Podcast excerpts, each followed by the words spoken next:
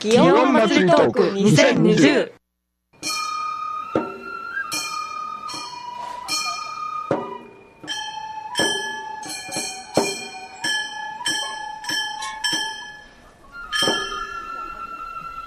おはようございます。祇園祭トーク2020、今日は7月10日、本来であればみこし荒れというか朝に、神事用水清原が、四条大橋であって、で、夜の8時から、みこし荒れが四条大橋であるはずなんですが、今年は、神社から外へみこしは出ないということで、まあ、どんな風になるのか、いうようなこと。それから、今日は文化物館の方にも、お越しいただいてて、今、祇園祭展を、やってるんですけど、そのお話を伺いたいと思います。それから、皆さんあまり、親しみがないかもしれませんけど、祇園祭の中ですごく重要な役割を担っている、久世の、お稚児さんのお世話している方にもお越しいただいてます。ということで、1時間最後までお楽しみください。三条名店街は、祇園祭を応援しています。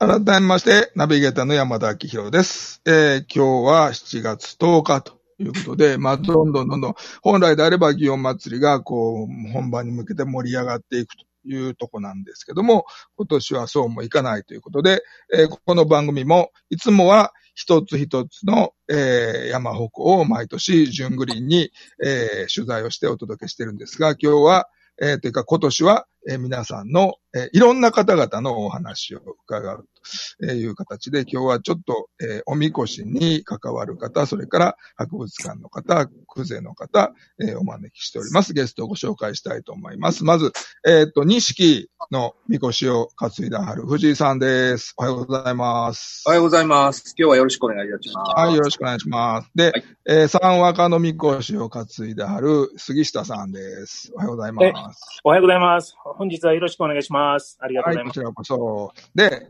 久世の綾戸久中神社で奉賛会、お稚児さんのお世話の、会長した井上健二さんです。おはようございます。おはようございます。よろしくお願いします。よろしくお願いします。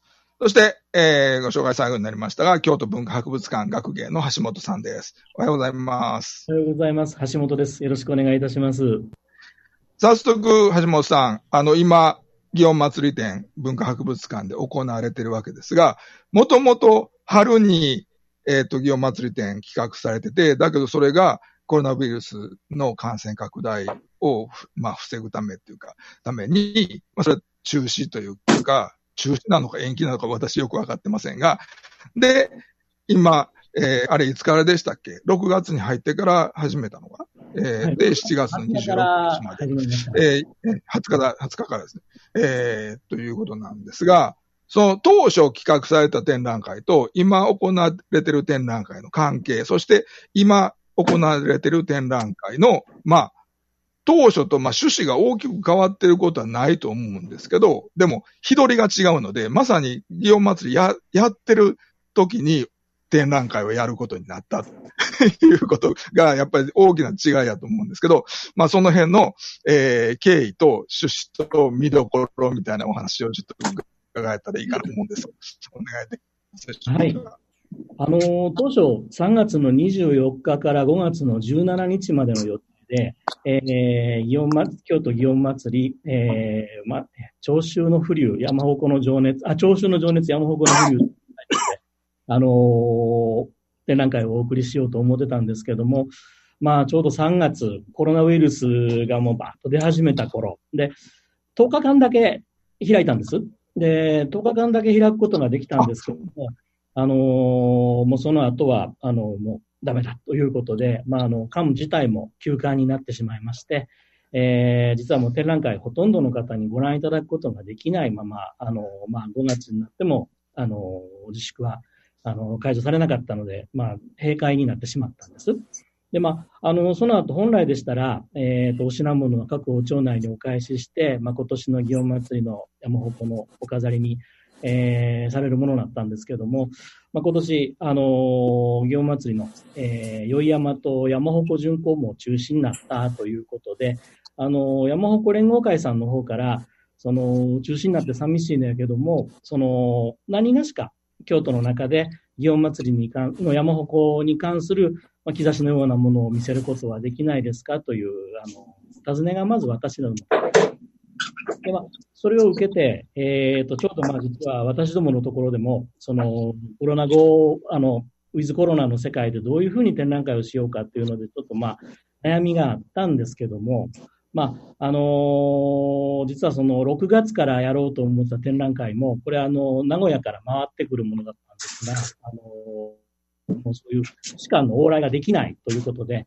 まあ、中止になって、で、8月にも東京から展覧会を呼ぶ予定だったんですけども、これもまあ当然中止になってしまったということもあって、まあ、展覧会場が大きく空いてしまったというのもあるんですね。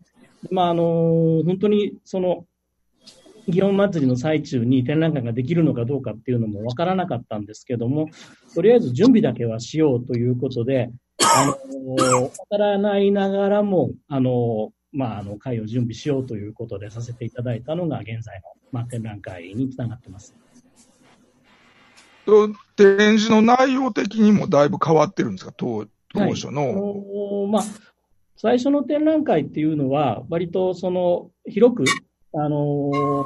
お客様の層というか、を京都外の人にも分かりやすいようにということも考えてましたし、それからまあ、非常に増えてましたインバウンドさん、海外からのお客様に向けての英語解説であるとか、そういうものも考えてましたし、まあ、音声ガイドであるとか、いろんなことで、こう、若い人から、いろんな人に、ご覧いただけるようなということで、いろんな仕掛けをしてたのは確かなんですけども、展覧会一旦、中止になった後、その、ちょっとまあ再構成をし直したというところがあります。まあ、特にその、国の重要文化財等につきましては、その博物館というか文化庁の、方針で、その展示日数というのが限られてるんですね。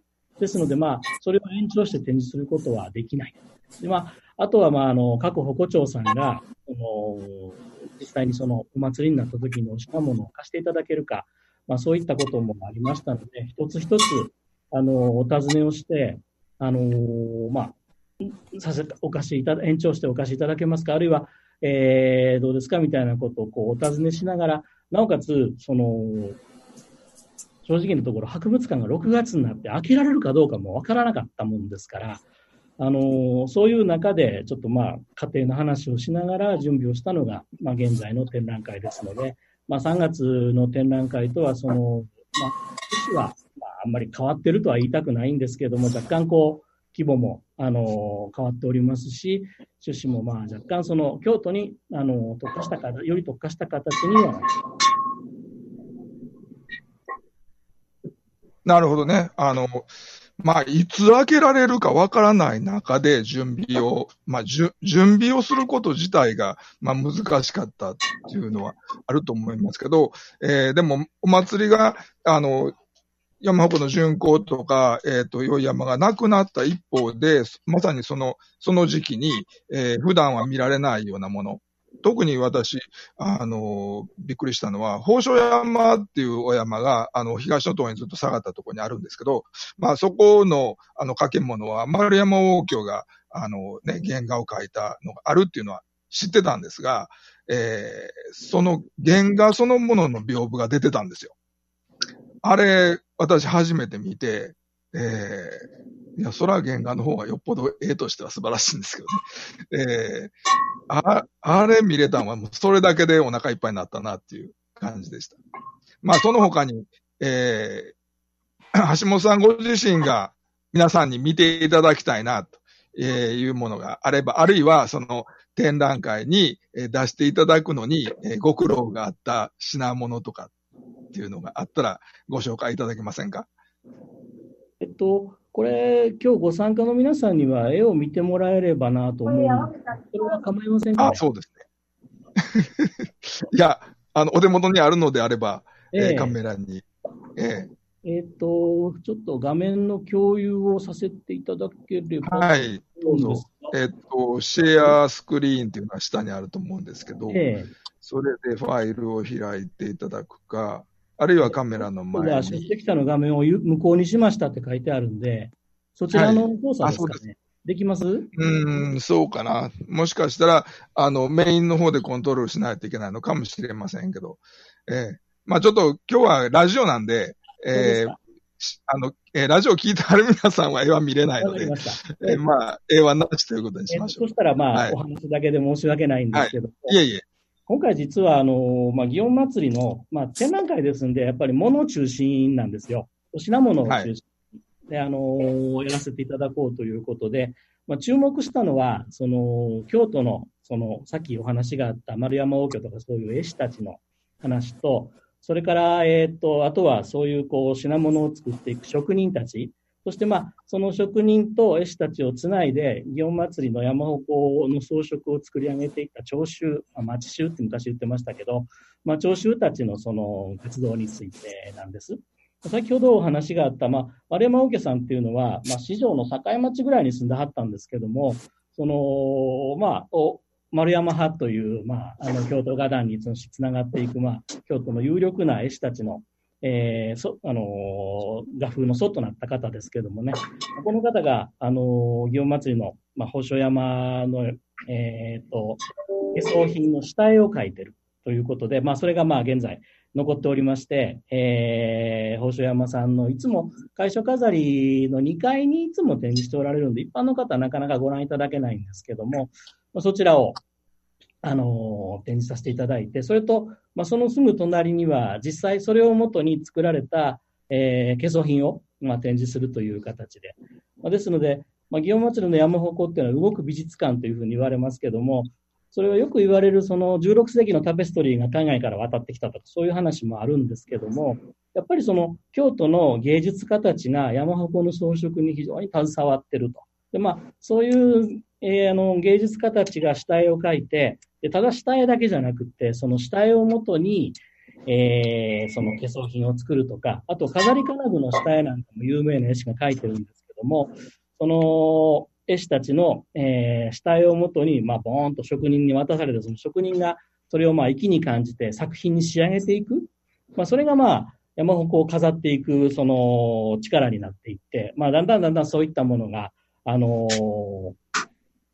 加えられていくことで、祇園祭の山鉾っていうのは非常にこう、総合的な芸術力がアップしていく。単純にその舶来のものを持ってきて飾るんじゃなくて、むしろ近世の都市文化が成熟していく中で、山鉾っていうものの中にいろんなそういう職人たちやら、そういう町の人たちの、芸術感っていうか美的センスみたいなものがどんどん投入されていって、まあ、祇園祭の山鉾っていうのが作られていく。それがまあ、動く美術館と言われるゆえんなんですけども、そういったところを見ていただこうと思ってます。だから、今回は随所にその下絵そのものであるとか、で、これを元に作られたということ、あるいは、まあそういうこう、京都の職人たちの技術力のアップの様子なんかが伺える作品なんかも展示して、皆さんにそのご覧をいただいているところです。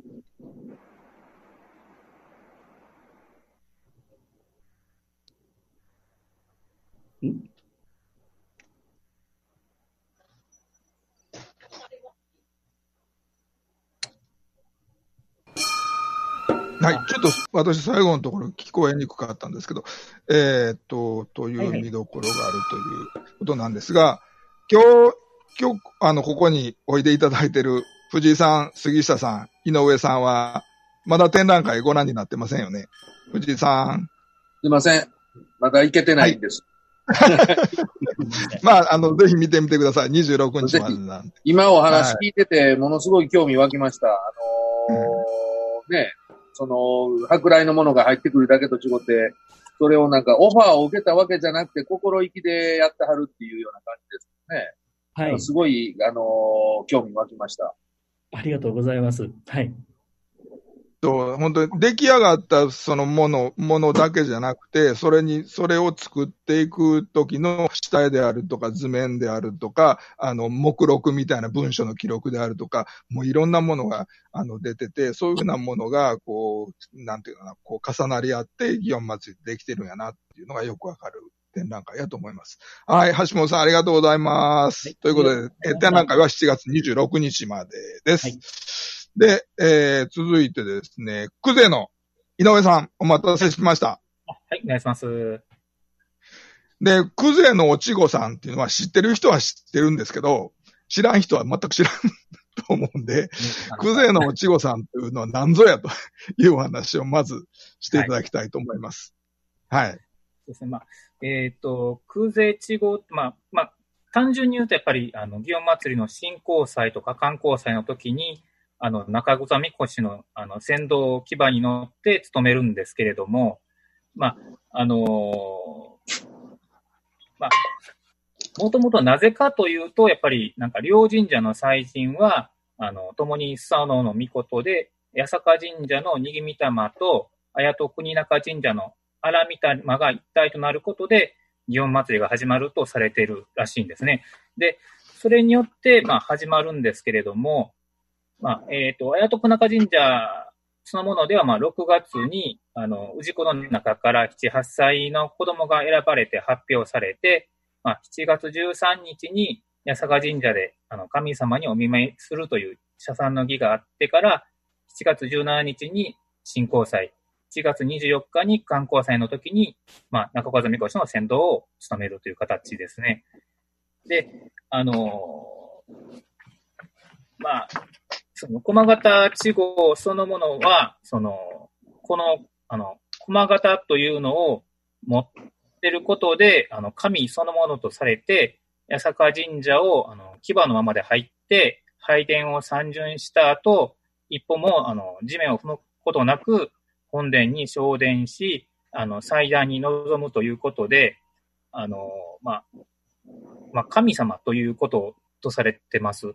で、やっぱり、あと、久世の駒形稚語が、八坂神社に到着しなかったら、おみこしは八坂神社から一歩も動かすことはできなくて、もしこの駒がなくて滞りあるときは必ず疫病が流行り、人々を大いに悩むというふうに言われているという、まあ、ちょっとまあ、少し特別な、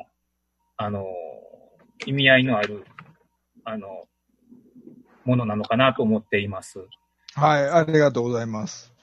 だけど、井上さんも思わはると思いますけど、はい、なんで久世なんでしょうね。まあ、正直なぜなのかはちょっとわからないんですけれども、ねまあね、で同じ祭神を祀ってるというところが昔に何かあったのかなというのはあると思うんですけども、やっぱり、時代の流れで、古文書とかがかなり流出してるみたいで、正確な情報が残ってないらしいんですね。ただ、行事自体は、もう200年間ずっとそのように続けてるというふうに聞いてますし、まあ、戦時中もやってたというふうに聞いてます。ですので、まあ、何らかの言われがあって、ずっと行われてきたなというのは、すごい伝統のあることであって、で、祇園祭の最初のところ、みこしの前を歩かせていただくというのは、まあ、すごい誇りのあることだなと思って、考えています。で、6月頃、例年だったら、おちごさん選ばはるっていうことだから、今年はもう4月の時点で、振興祭、観光祭は、まあ、できない、いうことになったと思うんで、今年は、おちごさんは選ばれなかったっていうことなんですね。そうですね。もう4、5月で、まあ、コロナの方がものすごく流行っているということが分かっていたので、もう6月でもう選ぶということはもう考えられなかったということですね。で、普段だったら、振興祭と観光祭に、なんていうかな、先導を務めるおちごさんは、それぞれお一人ずつ、お二人選ばれるんですね。はいはい。そうですね。振興祭も一人、観光祭も一人という形ですね。はい。氏子の中からっておっしゃいましたけど、氏子の区域っていうのは、どのあたりまでなるんだろう。で、人口っていうか、世帯数ってどれぐらいあるんですかね。人口どれぐらいなんだろう。てか、氏子の名簿に、うん。いや、人口はどうなんだろう。1万人とかいかないとは思うんですけども、うん、まあ、実際はその氏子の方、参加されてる人数もそんなに多くないと思いますし、うん、で子供もやっぱり少なくなってるんで、氏子の方の、ご親戚のお子さんに来ていただいたりというのが、まあ、現状ですね。なるほどね。はい、うん、なるほど。で、まあ、お稚児さんというと、一般の方は、その、なぎなた奉公のお稚児さんをイメージして、なんか、ものすごいお金持ちの子でないとあかんのちゃうのとか、ごっつお金かかるんちゃうのとか、思わはると思うんですが、まあ、そんなことはないわけですよね。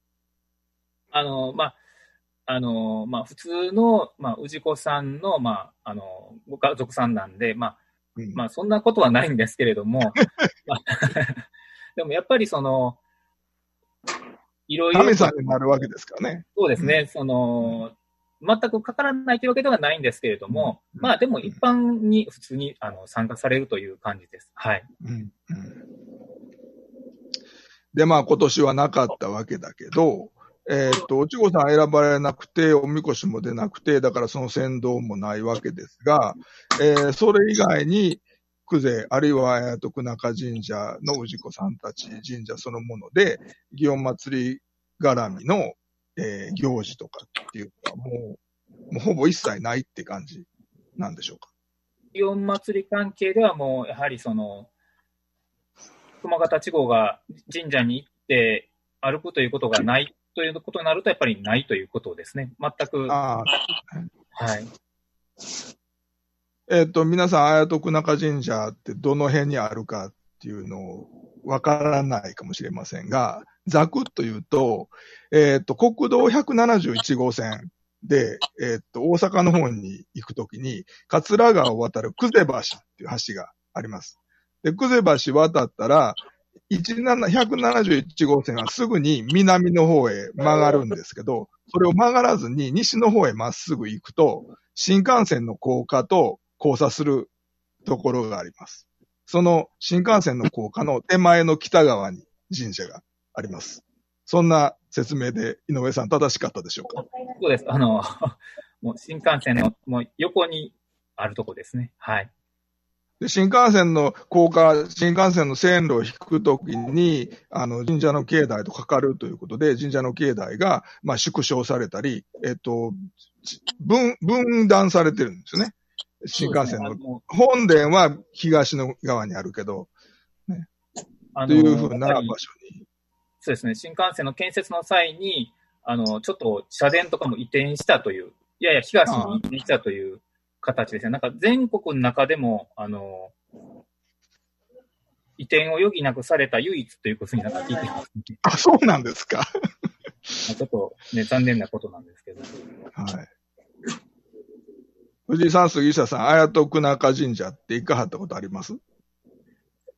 僕は利用してもらったことが一度あります。あ、そうなんです。はい。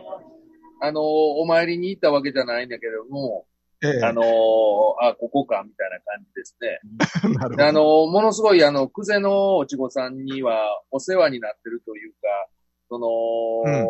なんていうんですか、僕らみこし担ぎにとっては、まあ先ほどもおっしゃられてたような神様なんで、うん、毎年毎年、まあ神社でお会いすることがあるじゃないですか、早くから言ってる。あ、消えた。大丈夫かな。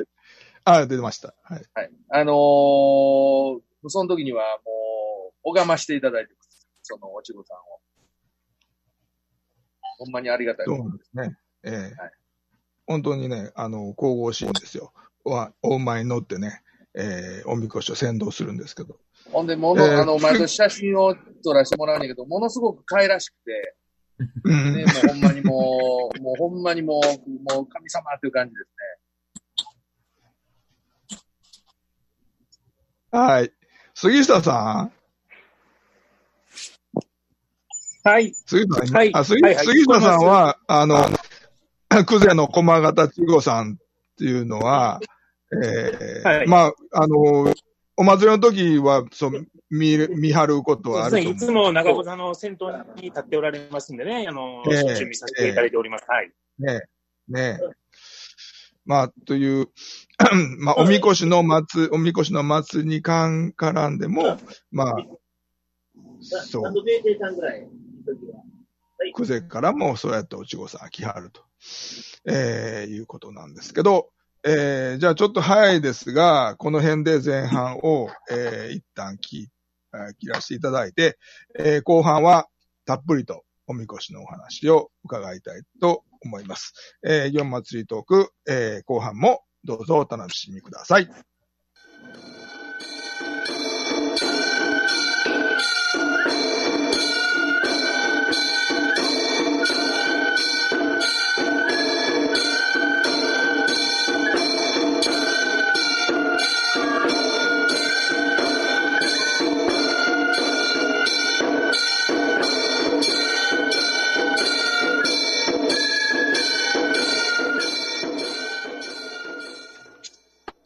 祇園祭りトーク2020、今日は、おみこしの、お二人、それから久世の井上さん、そして、文博の橋本さんに、ズームで、お越しいただいております。後半は、主に藤井さんと杉下さんにおみこしのお話をたっぷりとお聞きしたいと思うんですが、藤井さん、改めましておはようございます。おはようございます。よろしくどうぞ。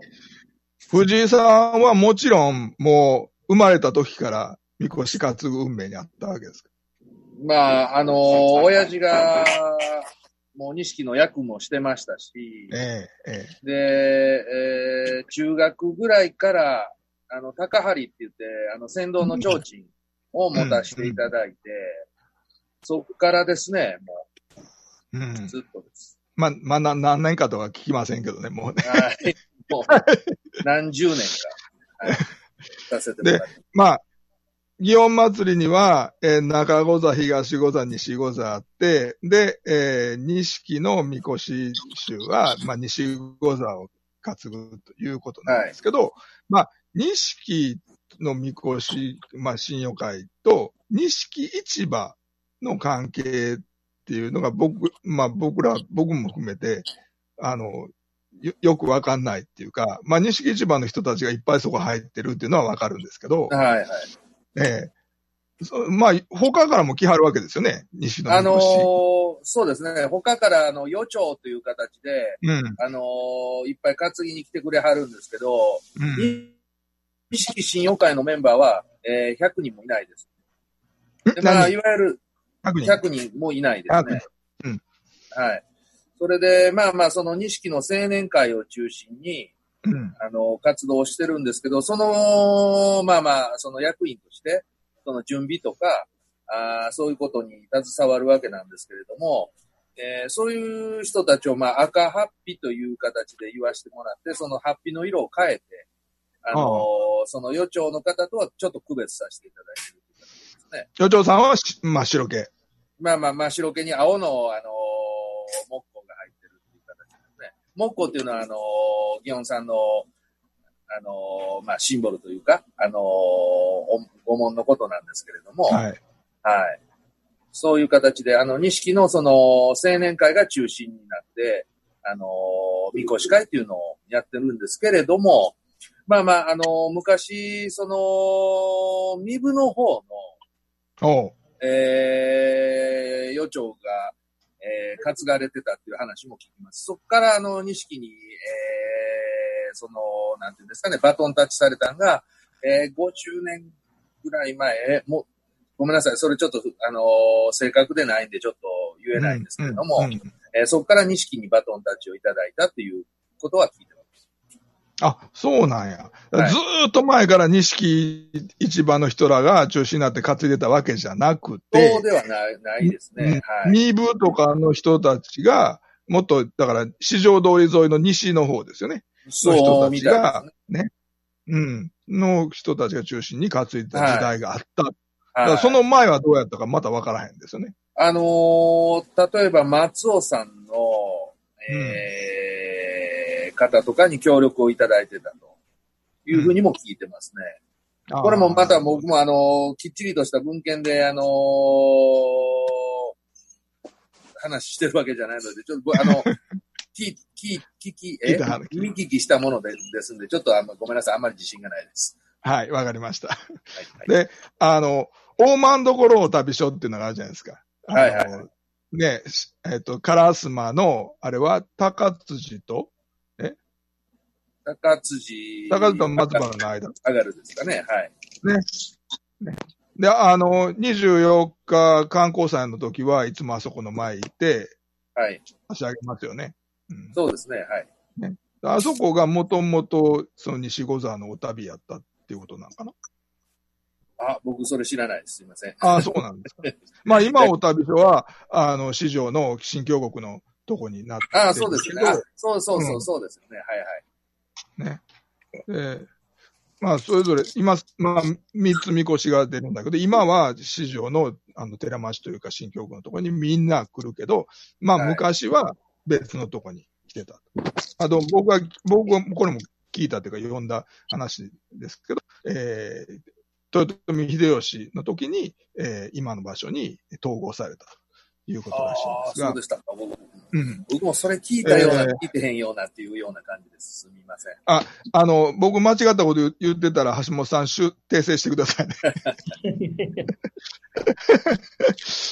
で、まあ、今年は、だから、みこしが出せなくなったと。で、藤井さんは、その、みこし出さへんでという話を最初に聞いたのは、っていうか、どっからその話が、例えば、錦のみこし信用会として、もう今年はやめとこうっていうことなのか、それか、八坂神社から、そういう話があったのか、あるいは山鉾連合会がまず先に、山鉾のお祭りをやらないから、みこしはどうしますかとか、聞いてきはったんか、その辺の時系列って僕ら全くわかんないんですけど、藤井さんなんか把握してありますか、その辺の。今年の経緯。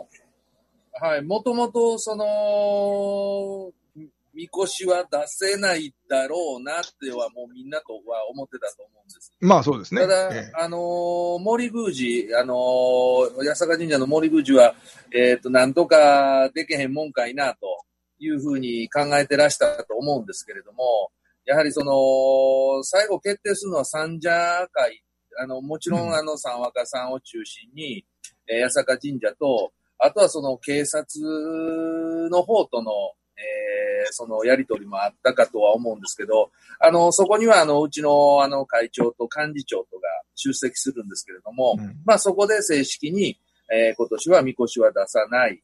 で、ただ今日のみこし洗いで、飾り付けだけはさせてもらおう。いうふうなことが正式に決まった。まあまあ、それがみこしの多分最高期間と言われているものなので、そこで決まったっていうことですね。まあ、時系列的には、今年は出さないっていうのは、まあ、割と早くからは聞いてました。4月の時点では僕は聞いてましたけどね。ただ、それは決定、はい。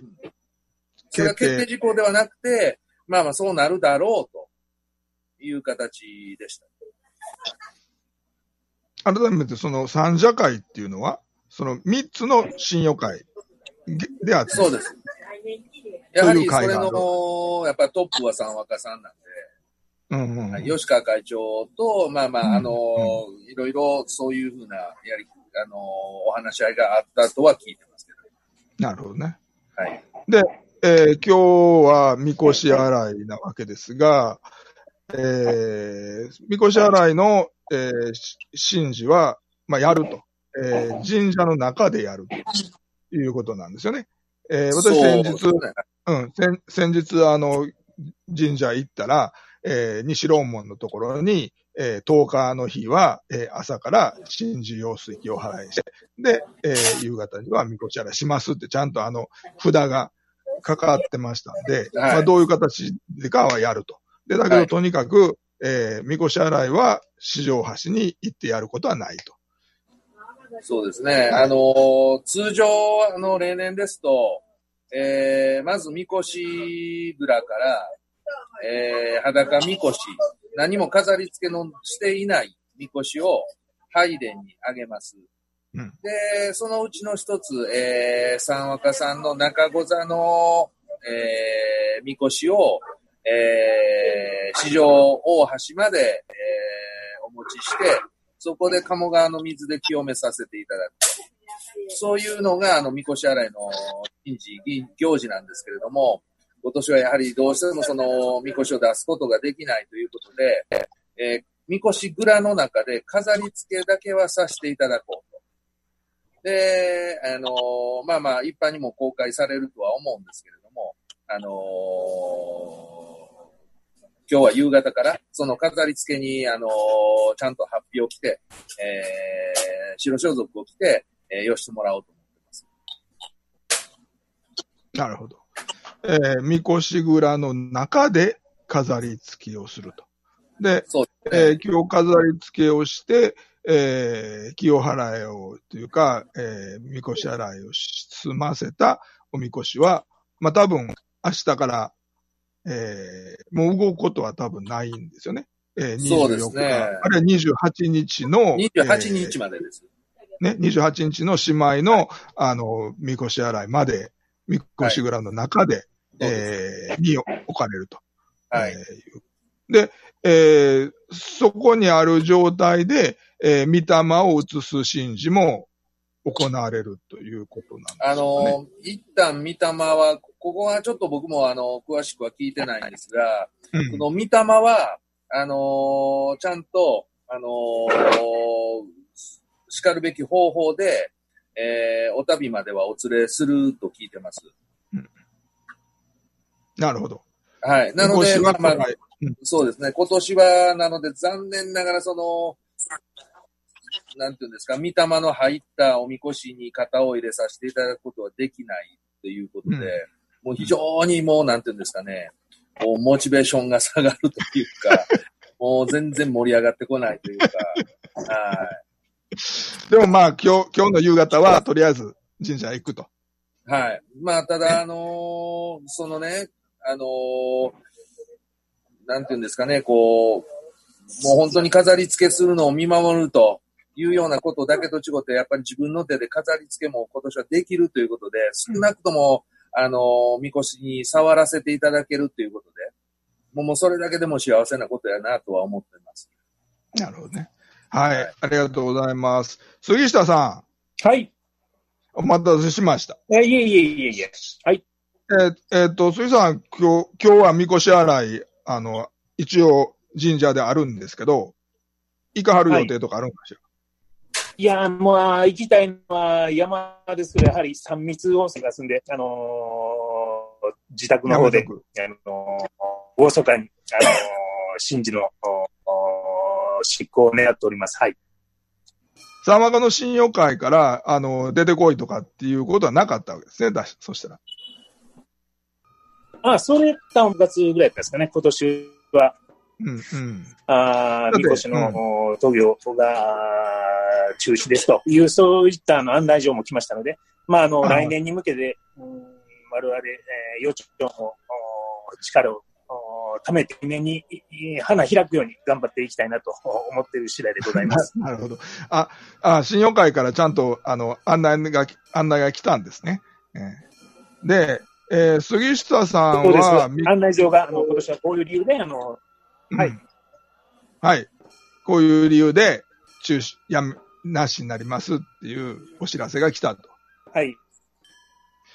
で、杉下さん、お家は、油小路の三条なんですけど、お仕事は印染めをしてはるんですが、おみこしを担ぎ始めたのはいつ頃で、どういうきっかけで？そうです、染め屋ですね。はい。うん。で、おみこしはいつ頃、どういうきっかけで担ぐことになった？あれ？杉下さん消えた。ちょっと杉下さん戻ってくるまでちょっと待ちましょう。藤井さんもっぺん。はい。すみません。戻ってきやった。杉さん戻ってきやった。杉さんマイク入れてね、ビデオも入れてね。はい。聞こえてますか、杉下さん。つなぎましょうか。もうちょっと待ってましょうか。はい。つなぎます。はい。あ、まだや。杉下さん、マイクとビデオ入れてください。じゃあ、ちょっとクゼの井上さんに。はいはい。井上さん自身は、はい、おみこし、神幸祭、観光祭の時はどうしてはるんですか？あ、僕ら奉賛会は、駒形地方の、警備が大体メインですね。うん。警備と、あとは、例えば神社に、駒形地方が行くときに、合力の方が担いで、うん、神社の中に連れて行ったりとか、うん、あとは荷物運びとか、まあ、そうですね。まあ、大体やっぱお手伝いという形でやってます。はい。それは、神幸祭、観光祭の行列に装束をつけて一緒に歩かはる。僕らは、ハッピーみたいなのを着て動くぐらいですね。うん、あ、そうなんですか。上下とかじゃない。はい、そうですね。宮総代の方とかが上下つけて歩かれてるんですけれども、うん、僕らはその周りを、特に馬の周りを警備という形で。ああ、なるほどね。はい。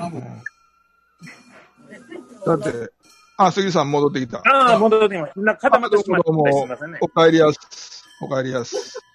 ところです。杉下さんは、まあ別に、はい、杉下さんのお家というかお住まいが三和歌の、はい、そばに、ごっついそばにあるっていうわけじゃなくて、ではないですけど、だけど、油の工事の三条だから、まあ、はい、どこか継ぐかって言ったら三和歌になるんでしょうけど。そうですね。やはり、三条通りに、観光祭に。ですんで、うん、まあ、小さい時から、24日は、祖母のつねられて、3基のみこしを拝みながら、神幸祭を楽しんだ思い出がありますね。うん。うん。聞こえてますか？はい、聞こえてます。で、まあ、みこし担ごうと。はい、はい。で、三和歌担ごうと。はい。はい。で、何年ぐらい前から？そうですね。僕はまだ、日が浅くて、25年ほどのご奉仕となります。はい、25年。で、日が浅いそうです。はい、まだまだね、先輩方はもう長い、期間担いでもまだまだ25年で。そらね、うん。10代から担いではる方もね、余計おられるからね。はい。はい。他のおみこし担ぎに行かはることもあるんですか？そうですね、頼まれまして、お稲荷さんとか、近所の、昔は、下五稜のね、おみこしとかも、出させていただきました。はい。お稲荷さんも、おみこしいっぱいあるじゃないですか。で、はい、神幸祭とお稲荷さんの場合は、神幸祭、観光祭はトラックで行かはるけど、そうはいはい、中の日曜日に区内巡行をやりますよね。ね、氏子祭りいう形でね、はい、ねありますよね。うんはい、その時も例えば杉下さんはもうずっとお稲荷さんのこのみこしを担ぐとかっていうのは決まってる。知り合いからお声かけていただきまして、中道寺のみこしをね、中道寺はいご奉仕させていただきました。藤井さんは担ぎに行くことはないんですか？う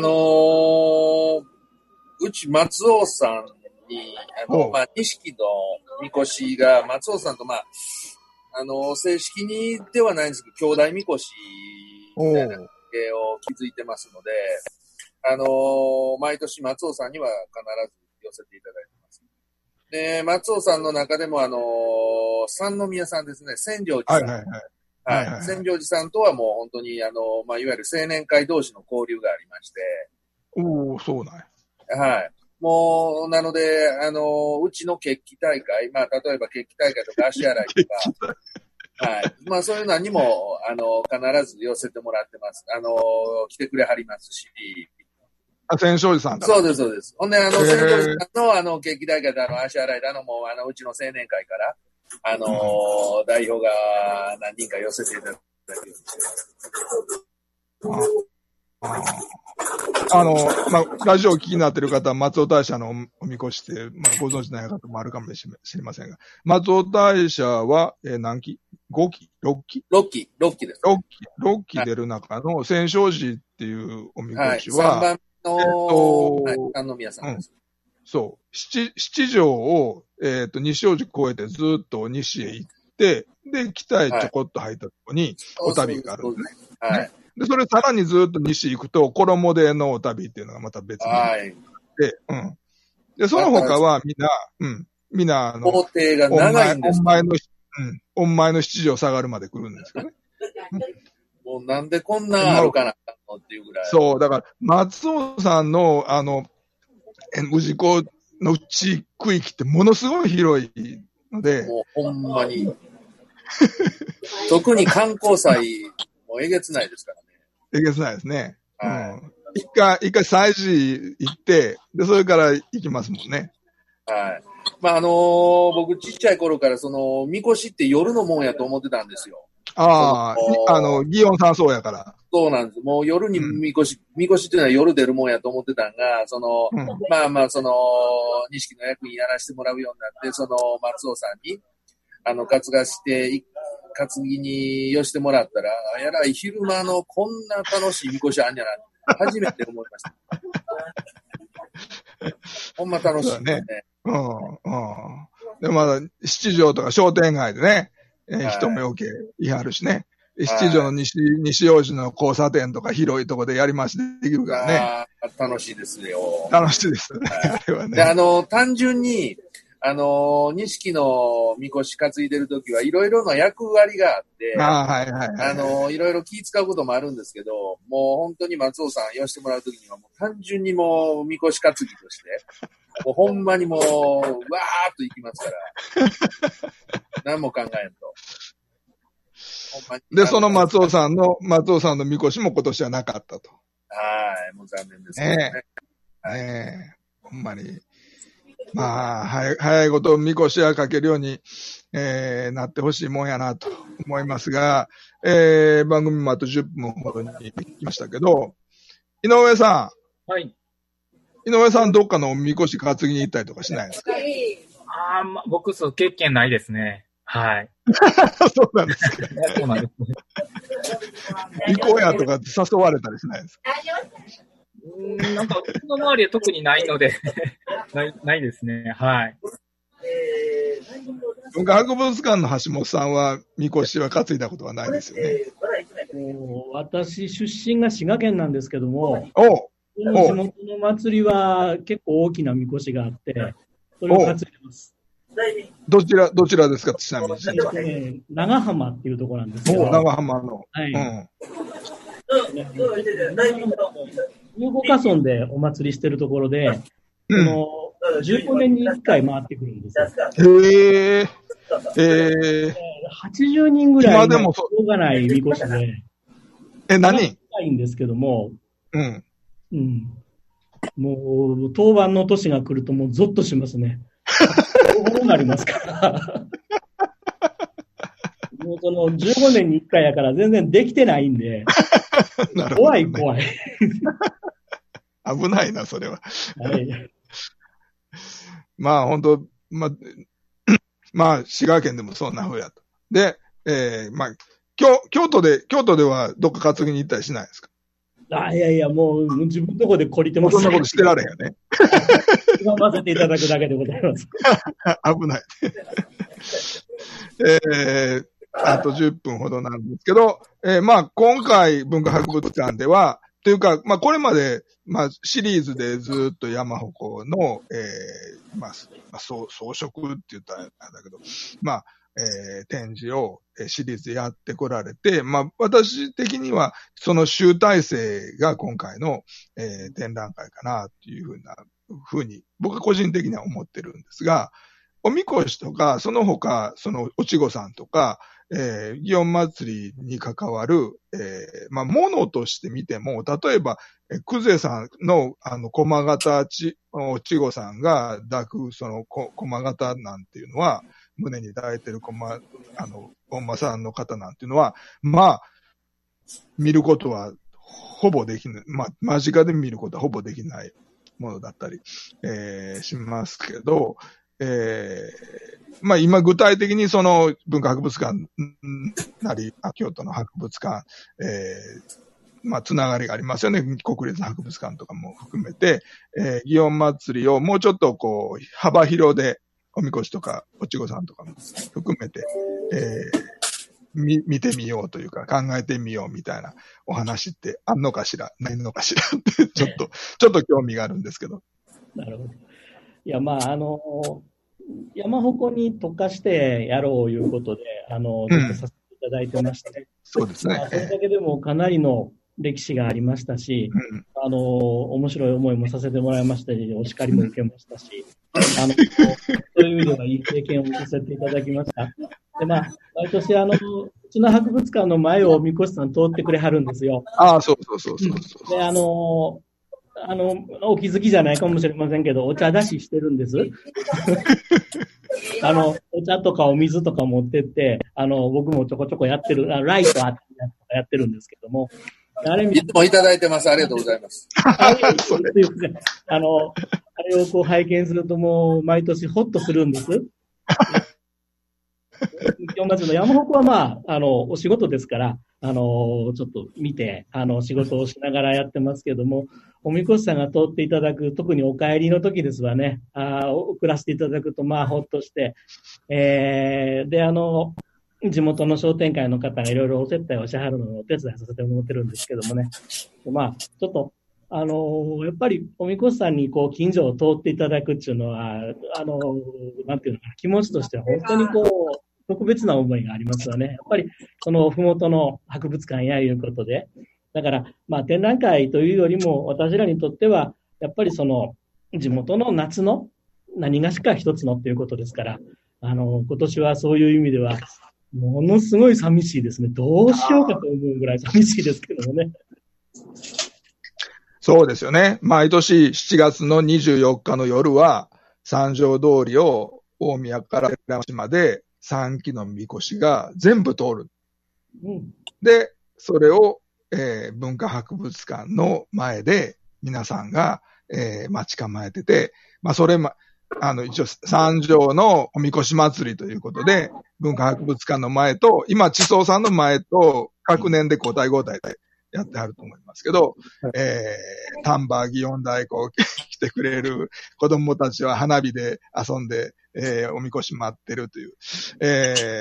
まあ、そういうおみこしのお迎えのお祭りっていうか、地域の、おみこしを、迎える行事っていうのも、三条通りをはじめとしていろんなところで、どんどん盛んになってきてると思うんですけど、みこしを担いでる、藤井さん、杉下さんから見て、例えば三条通りお帰りの時にお迎えしてくれる皆さんとかっていうのは、どんな風に思ったはんねやろう、見えたはんねやろう。藤井さんはさっき、文博の前で、飲み物をいっぱいいただいてますっておっしゃってましたけど、例えば三条通りでも、その、商店街、三条会の商店街から、ずっと、お迎えの方がいっぱいいはると思うんですが、杉下さんは地元も含めてね。はい。